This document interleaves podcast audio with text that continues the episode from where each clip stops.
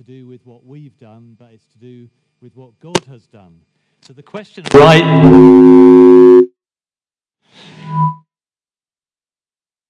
Okay. Wow, that's loud. okay, so the that, that, Luther was uh, making clear because there was a great deal of emphasis on how you had to be a good person. You had to kind of get good works that outweighed your bad works to, to get into a good book with God. And, uh, and what Luther saw from reading the Bible was that actually we would never be able to do enough good works to get a good book with God. Uh, because our sin is, you know, we're more sinful than we realize, as we've already heard and sang in our songs. But because we're more loved than we will ever dream, God has done something about that and He has made a way. And uh, we can thank God for this. So, uh, but the question then arises Does Christianity make people lazy? And that's a question even asked in the Bible. And, uh, but if you go back into the Old Testament, that certainly is not God's intention. Now, I don't know whether you ever look at ants. Uh, I remember as a, t- a kid, I used to use a magnifying glass to burn them up and things. I don't recommend that, it's just something boys do.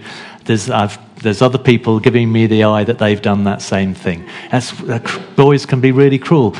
Um, the Bible is honest about what people are like. I'm sorry I burned up those ants. But anyway, when you look at ants, you'll never see an ant doing this, will you? Next slide. Right, you do not see ants um, just uh, sunbathing. You don't see them on their backs unless they're dead, unless I've been at them with my magnifying glass, right?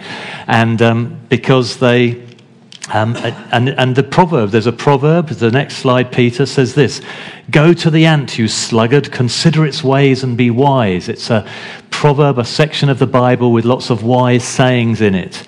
And, uh, and it says, Look, if you just look into nature, look at the ants, you see how busy they are. And so don't you be lazy, be wise rather than foolish. Laziness is foolishness, but being diligent and hardworking is wise. Um, But uh, as I say, last week we saw that actually God, God, uh, we can't ever by working hard please God. And so, is it really right to try to do that by our own efforts when God actually wants to give us a, a, gift of being in good relationship with Him as a donation? It's just a free gift. It is not by works. This is what Luther discovered and what is spoken about in so much of the New Testament. And so um, that is the true gospel. So, will Christians just be lazy then? Do we just think, oh, right, don't need to do anything, I'll lay back on that petal and sunbathe for the rest of my life?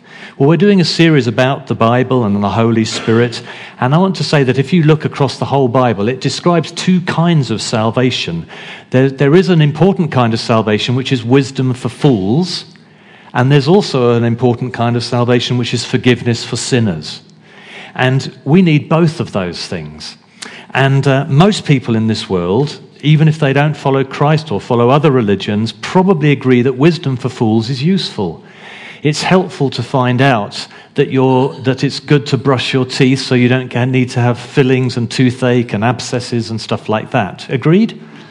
And so when, you, when your children are born, you, obviously they don't have teeth at first, but once they get teeth, you teach them to clean their teeth. You don't say, oh, I'm going to wait until they're an adult and let them decide for themselves, because it would be too late, wouldn't it? So you bring uh, wisdom to potential foolishness and you instruct them in that. So since it's uh, uh, widely recognized um, that wisdom for foolishness is a very useful thing, we can sometimes think, well, actually, we don't teach about that very often on a Sunday, very obviously. I think we do, actually.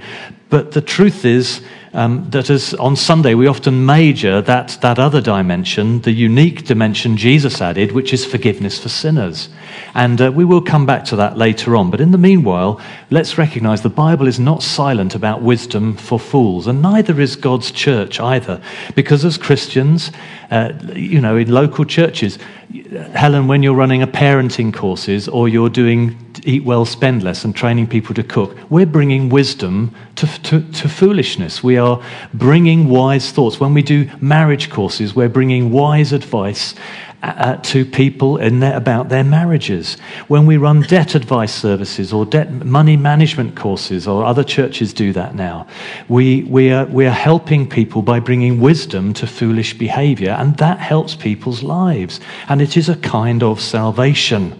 It's not an ultimate kind of salvation, but it's a very beneficial thing.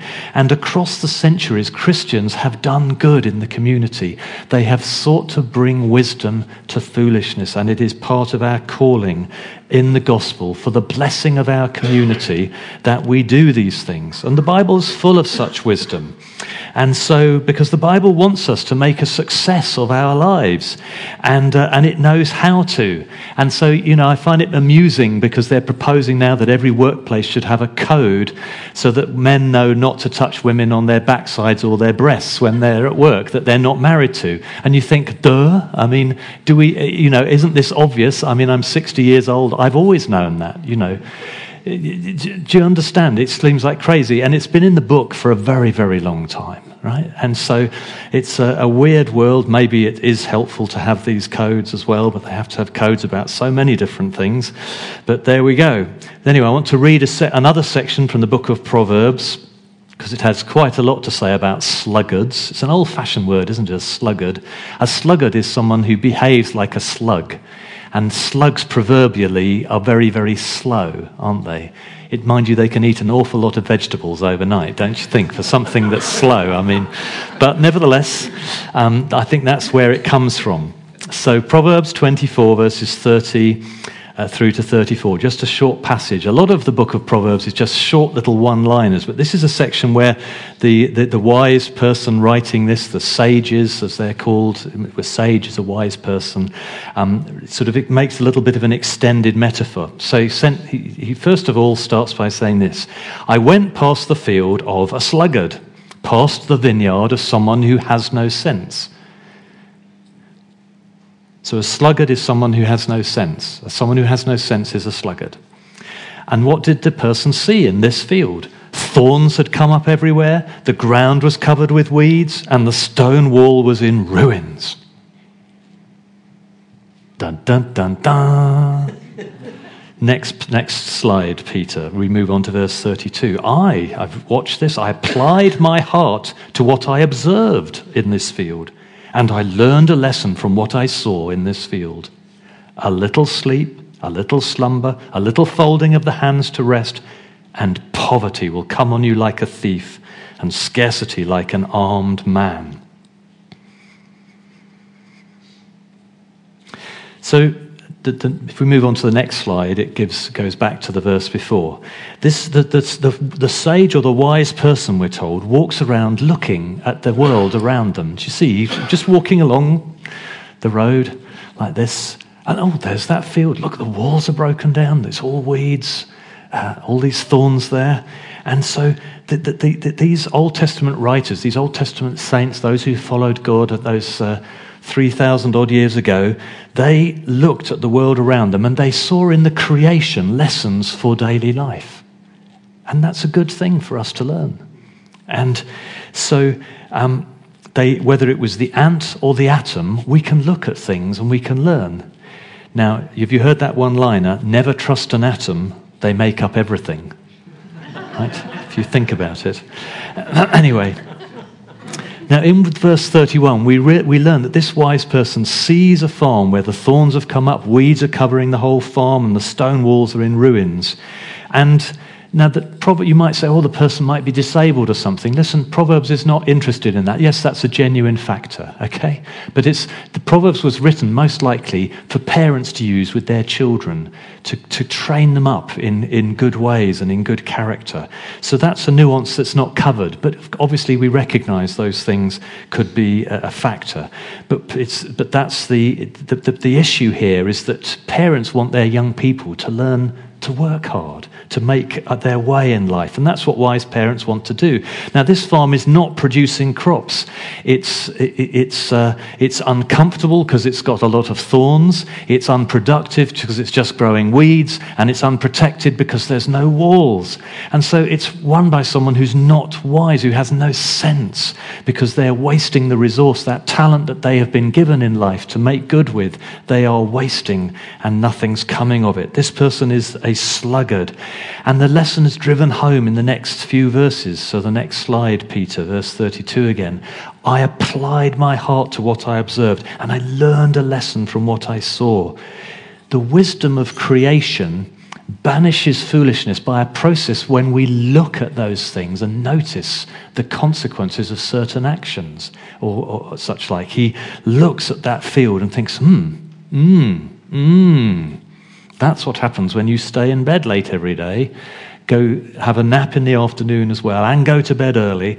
And other people's errors can save you from errors.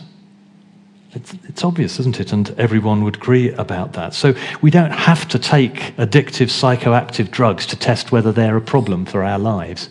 We can l- learn from the example that other people's lives have got messed up that there are lots of violence associated and thieving associated with drug addiction, and see how lives, other people's lives are ruined, and then think, do you know what? I'm not going to do that. Why would I do that again? Why would I repeat the mistakes I've seen others make? And that's not to say that we don't have a heart for those people and that in the gospel we don't want to see such people rescued, but we don't need to imitate what we see, the, the, the, the, issues that people falling into. And this is what Proverbs is often about. It's encouraging us to see what has happened with others. And so verses 33 to 34 then define the subtle temptations of, of laziness. And uh, temptation often presents itself as our friend. And, um, and then it turns out to be, in reality, our sworn enemy.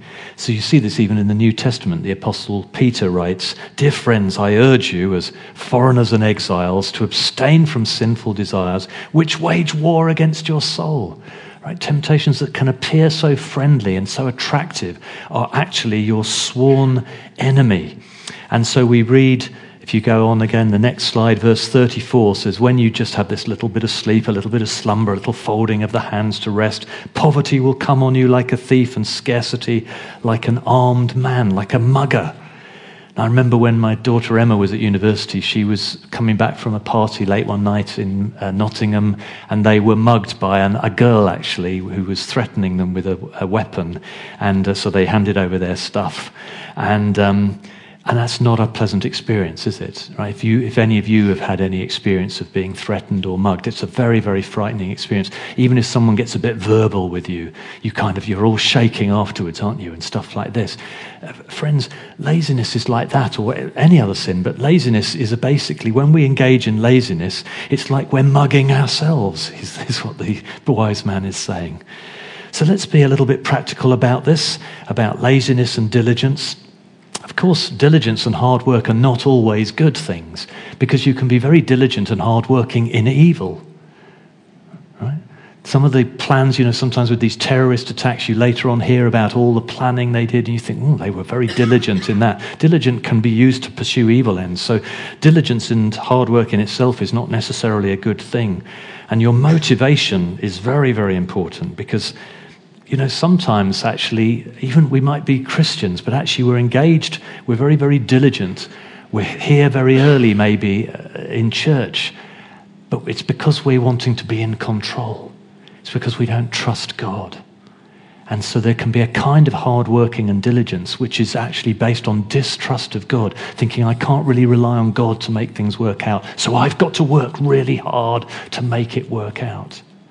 That, that's not the sort of thing that the scripture seeks in us at all. That's idolatrous. It's an attempt to usurp God's place, to put ourselves in his place. It's a distrust in him. So that, that's not good. Uh, and, but I think we should say next, you know, laziness is not commonplace. He, he doesn't say, I went along the road and all the fields were full of thorns and weeds. Do you understand? From my observation, most people actually are quite hardworking and conscientious. And, uh, um, but you know, I wonder what you presume about with others. I'd just like to ask that question actually, because many of us will be part of teams in our workplace. We maybe live in a family and there's other people in the family. I wonder what we assume about other people. Do we assume that other people are lazy or do we assume that other people are conscientious? I think that often flows from your kind of general idea about what you think human beings are like. Because some people are very pessimistic about human nature. They've had a lot of bad experiences and they pretty much think everybody is distrustworthy and such like. Others of us have had more positive experiences of people. So, um, a guy I've known know for many years called Bryn Hughes um, set something like this out in a table as a slide, Peter, and, and, and, which I've modified slightly. But I think sometimes if you're pessimistic about human nature, you can kind of assume people generally lack integrity, that they're fundamentally lazy and desire to do as little as possible, they shirk responsibility, that people need external threats and control if they're going to do anything um, that people are incapable of directing their own behavior, etc. You can see this stuff here, yeah? Um, but then, if you're extremely optimistic about human nature, you might come with the assumption that people have integrity, that they will work hard towards targets, that they'll have commitment to things, they'll be responsible, that they'll have a kind of intrinsic motivation for stuff, that they're capable of directing their own efforts and being self starters, and that they'll want their community, workplace, church, whatever, to do well. I wonder which of those kind of general feelings you have about people in your workplace or in your family. And what, and which, and what, what approach does God have to us about these things? Which of these do you think is more like God's view? You know, you can't lead those you cannot love. And God loves us. And I think that I, I feel that the left hand side is not actually God's view of us. Because I believe God is very hopeful about how he can change our lives. God has, he created us with a huge vision for us. And I believe God is really hopeful about how that vision can play out. And so I think God leans into that right hand column. I think he sees that we're messed up. He sees we're often in that left hand column. But he has a massive plan for each of our lives. He has a divine design for each of us, which involves drawing out our creativity, drawing out our passions, and engaging us in his kingdom, in our place of work, all across our lives so that we become, we are co workers with Him, working in this cosmos for the gospel, for the good of the community. That is God's vision for us. So it's an optimistic vision for us, but it's not a blind vision. It sees there are real issues in our heart that need dealing with, and we will come back to that before we finish. But just in case you might feel, mm, do you know, I possibly possibly I am a bit lazy, I want to give some proposals and suggestions for you about that. And the first is this that we would focus on other people, actually. It says, uh, the Apostle Paul in the New Testament, it's a slide for this, Peter, says, Anyone who has been stealing must steal no longer, but must work, doing something useful with their own hands, that they may have something to share with those in need. Now, I always find that a bit challenging because if you do brain work, you don't really qualify. It's interesting, isn't it? Do something with your hands. Maybe the brain counts as well. Yeah. But you see the point here. The point is do you have something good to share with those who are in need? And the, the biggest motivation for us to be diligent, to plough that field, to scatter, to harvest, to do whatever the means of production are in that work which God has given for you to do, is to engage in it so that you have something to share for the good of the wider community, for the good of the, your fellow human beings, for the good of your family.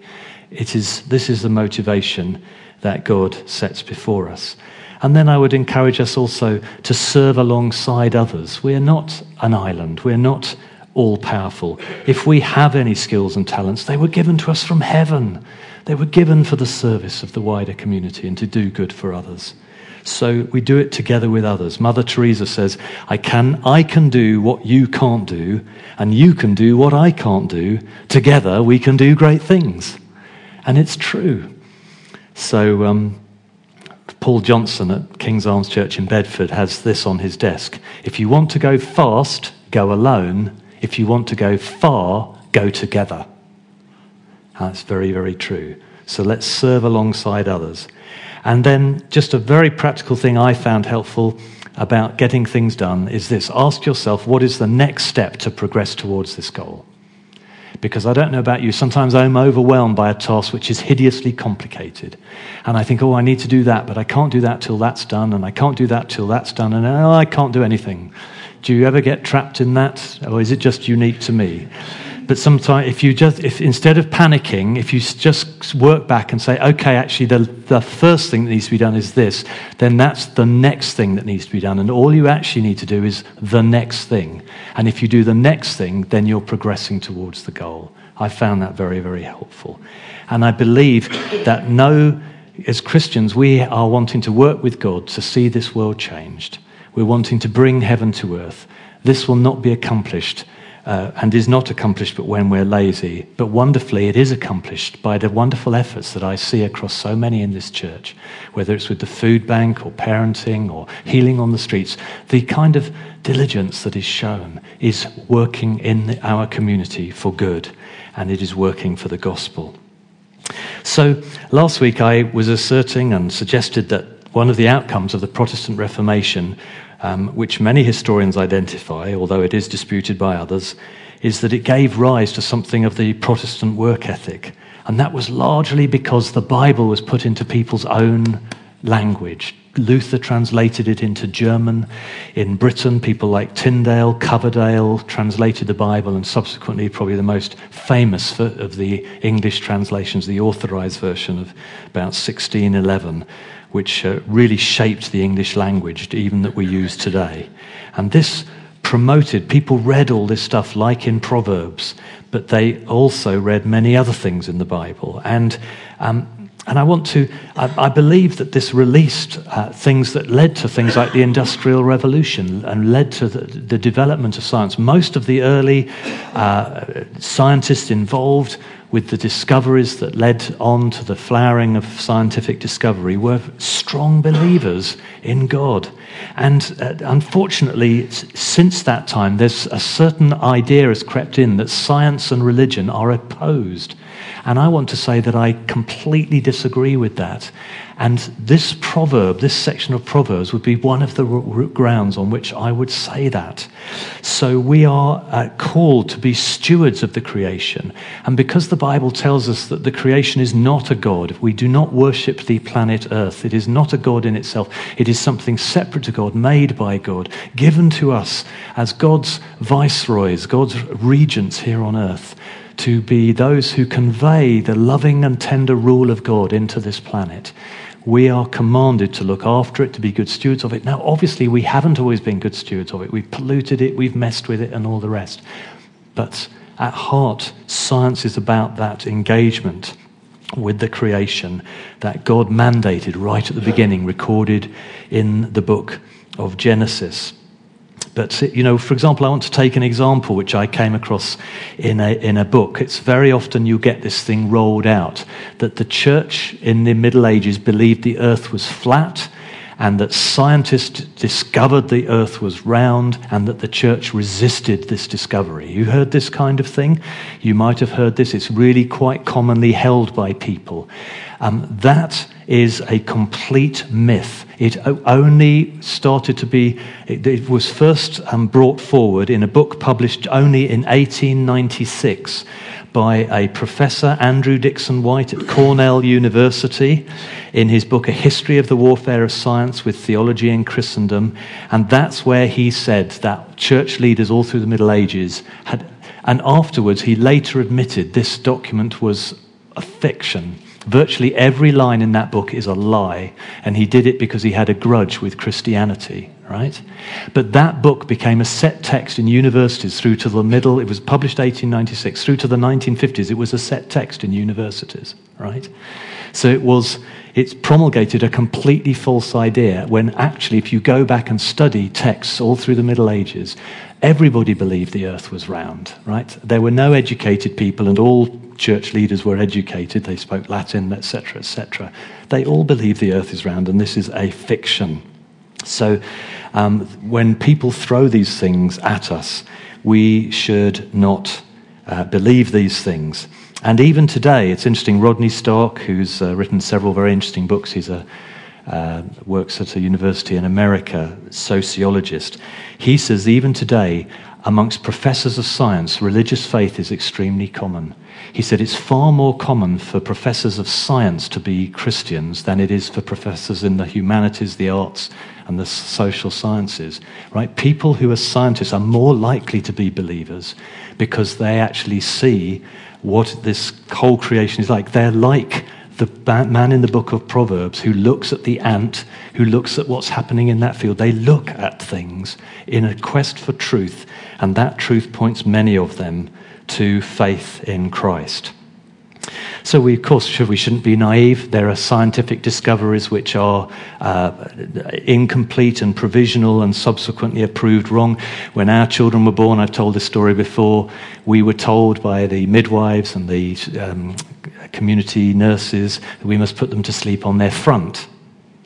They subsequently decided that was actually dangerous and a bad idea, and now they tell you you mustn't put them to bed on their front, you must always put babies to sleep on their back, which I would have thought was a more natural thing to do anyway. But I imagine they thought it would in the child, if the child vomited, it would more easily clear its airway if it was sleeping on its front. But they were just wrong.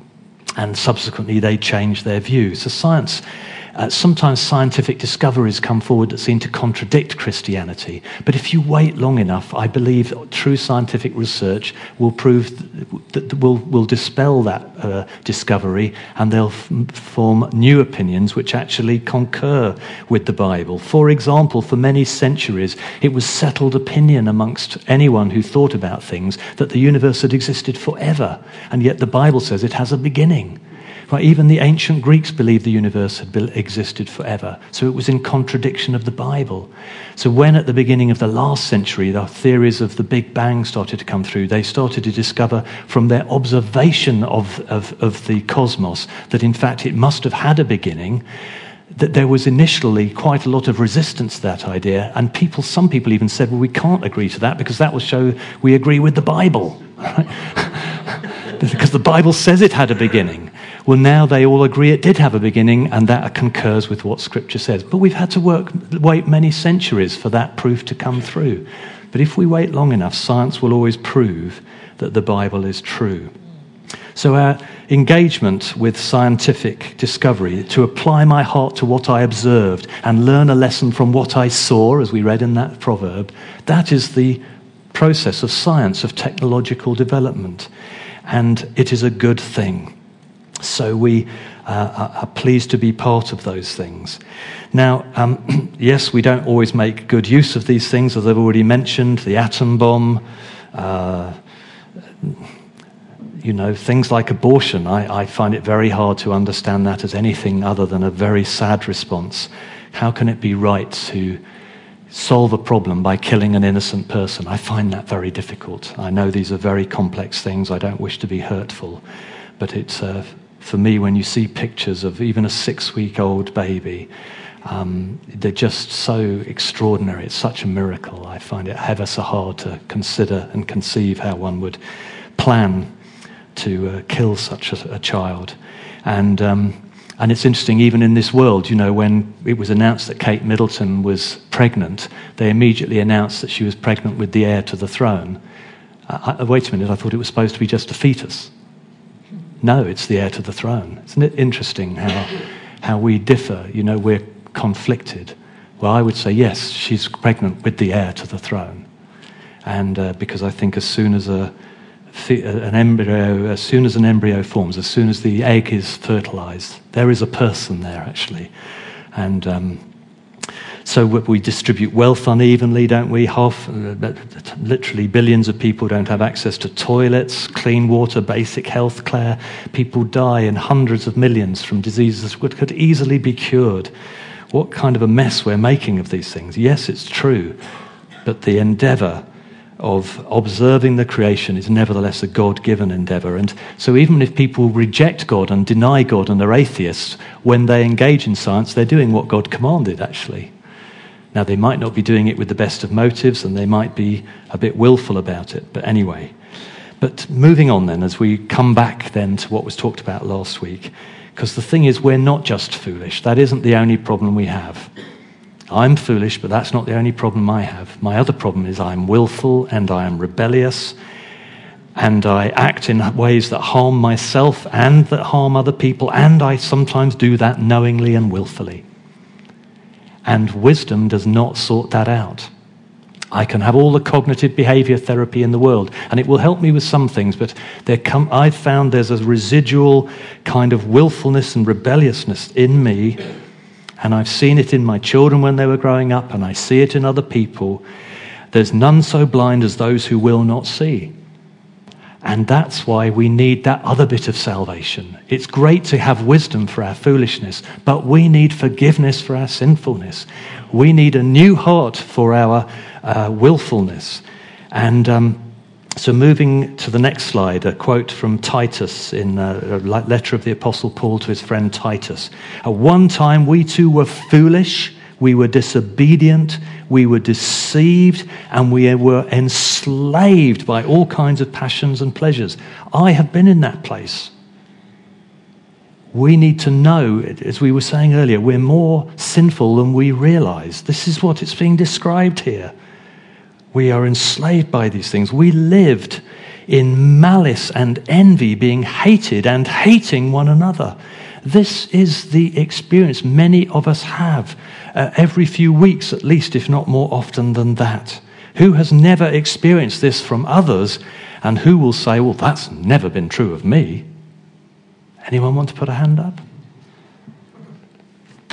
And we don't just hate each other, we oppose and hate God Himself. In every age, there have been those who despise God, despise faith, despise people of faith.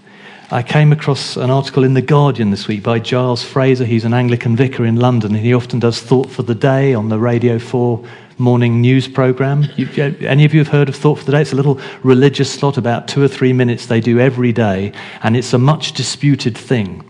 And he writes this, he's quite hard hitting. He says, um, uh, this is a picture of Giles Fraser. I've done Thought for the Day for many years, and I have loved doing it. The people who work on the slot on Radio 4's Today programme couldn't be nicer to me personally. And that goes for the presenters too. When I returned from heart surgery recently, they made a special point of welcoming me back. But when it comes to what I believe, they can barely conceal their condescension. And this is not about individual presenters. A culture of sniggering contempt towards religion is endemic within the BBC. And one acceptable way of demonstrating this is to slag off Thought for the Day. It's deeply, deeply boring, complained presenter John Humphrys, with all the critical sophistication of a slovenly adolescent squirming his way through morning prayer. Adding the description, we are now going to hear someone tell us that Jesus was really nice. His sidekick, Justin Webb, complained, They're all roughly the same, these thoughts for the days. Uh, if, if everyone was nicer to everyone else, it would be fine. And then he imagine you're there in the studio at the BBC with John Humphrys and Justin Webb just across the, through the glass. I don't know what it's like, but they're quite small, these radio studios. Says, imagine reading out your thought for the day, knowing that all this sneering and smirking is going on right in front of you. If you were just if it were just about thought for the day, it might not matter quite so much. Sometimes the slot is good, sometimes it's not so good. But it has become a totem of the BBC's attitudes towards faith generally that it's an embarrassing relative it has had to invite to the party, but one who can be made to sit in the corner and about whom it is, acceptable to make jokes. Um, to the people at the BBC, religion is for the little people, for the stupid and the gullible And it's easy to play this for laughs to a gallery of those who have read a few chapters of The Selfish Gene and think this has turned them into philosophical giants. Uh, we'll stop there. He's quite hard hitting, don't you think? But I mean, I listen to BBC and I think it's detect what he says here is evidently detectable in what one hears. But um, we, must, we don't hate, we pray, right? And, um, and we recognize that actually this is a problem in the world. There's, there is resistance to God. We are willful. We are resistant to the good news of God. And this was, there's a French mathematician, philosopher, Blaise Pascal. There's a slide for this, Peter.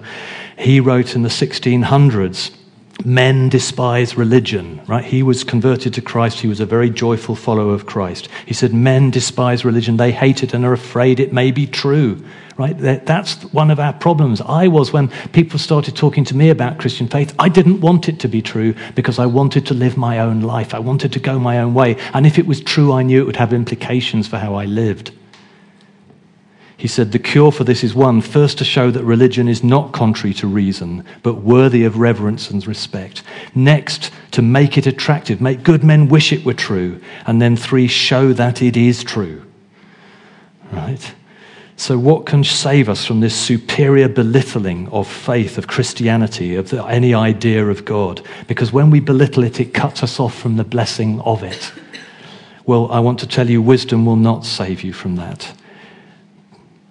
But the grace of God can save us from that. We need this inbreaking. So Paul goes on back to Titus. He says, But when, the next slide, but when the kindness and love of God our Savior appeared, He saved us, not because of righteous things we had done, but because of His mercy. He saved us through the washing of rebirth and renewal by the Holy Spirit, whom He poured out on us generously through Jesus Christ our Savior, so that having been justified by His grace, we might become heirs, having the hope of eternal life. Why wouldn't we want to receive such an opportunity? Because I think many people think it's not attractive. And that's where Blaise Pascal is so wise.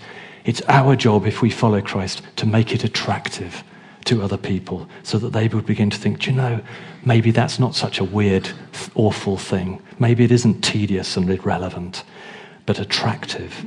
And so just I want to, you to speculate with you. What if God is not tedious and joyless and unloving, but the most wonderful being in the universe, like Jenny was saying in our worship? What if he merits our respect and love? And so I'd, I like to quote a section from John Piper's book, Seeing and Savoring Jesus Christ, where he says this If a lifeguard saves you from the undertow of the Atlantic Ocean, you don't care if he is gloomy. Do you agree? Right? You don't care if he's gloomy. He can be as miserable as he likes. He saved you, right? It doesn't matter what his mental state is when you're hugging your family on the beach. But with the salvation of Jesus, things are very different. Jesus did not save us for our family, but for himself. If he is gloomy, our salvation will be sad. And that is no great salvation. Jesus himself and all that God is for us in him is our great reward, nothing less. I am the bread of life, he said. If anyone is thirsty, let him come to me. Salvation is not mainly the forgiveness of sins, but mainly the fellowship of Jesus. Forgiveness gets everything out of the way so this fellowship can happen. If this fellowship is not all satisfying, there is no great salvation. If Christ is gloomy or even calmly stoical, eternity will be a long, long sigh. But the glory and grace of Jesus is that he is and always will be indestructibly happy. I say it is his glory because gloom is not glorious. And I say it is his grace because the best thing he has to give us is his joy. Quote, These things I've given to you, Jesus said, that my joy may be in you my joy may be in you, and that your joy may be full. It would not be fully gracious of Jesus simply to increase my joy to its final limits and then leave me short of his joy. My capacities for joy are very confined. so Christ not only offers himself as the divine object of my joy, but pours out his capacity for joy into me so that I can enjoy him with the very joy of God. This is glory and this is grace. Jesus Christ is the happiest being in the universe. His gladness is greater than all the angelic gladness of heaven. He mirrors perfectly the infinite, holy, indomitable mirth of his Father. Yes! That's good.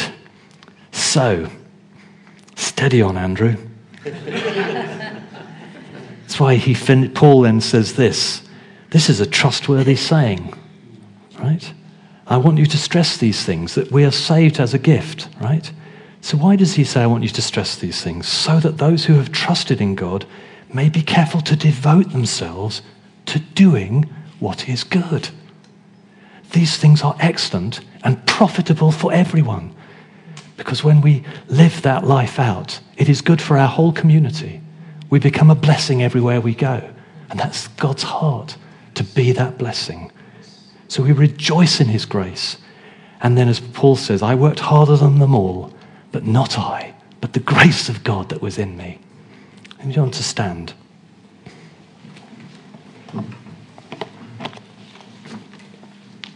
Hmm.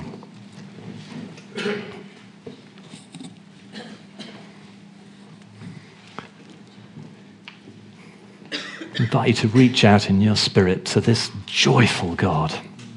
Mm. Don't you want him?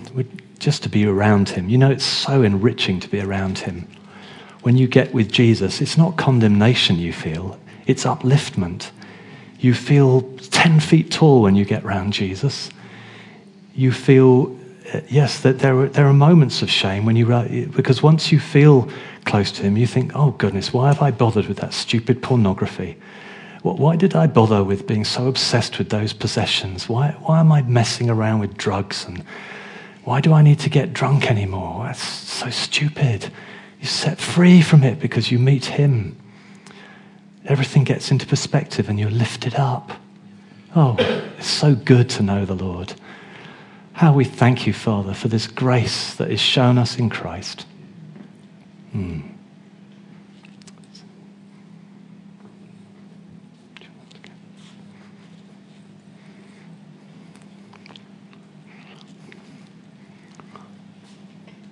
So bring before him all those talents God's given you. What, what field?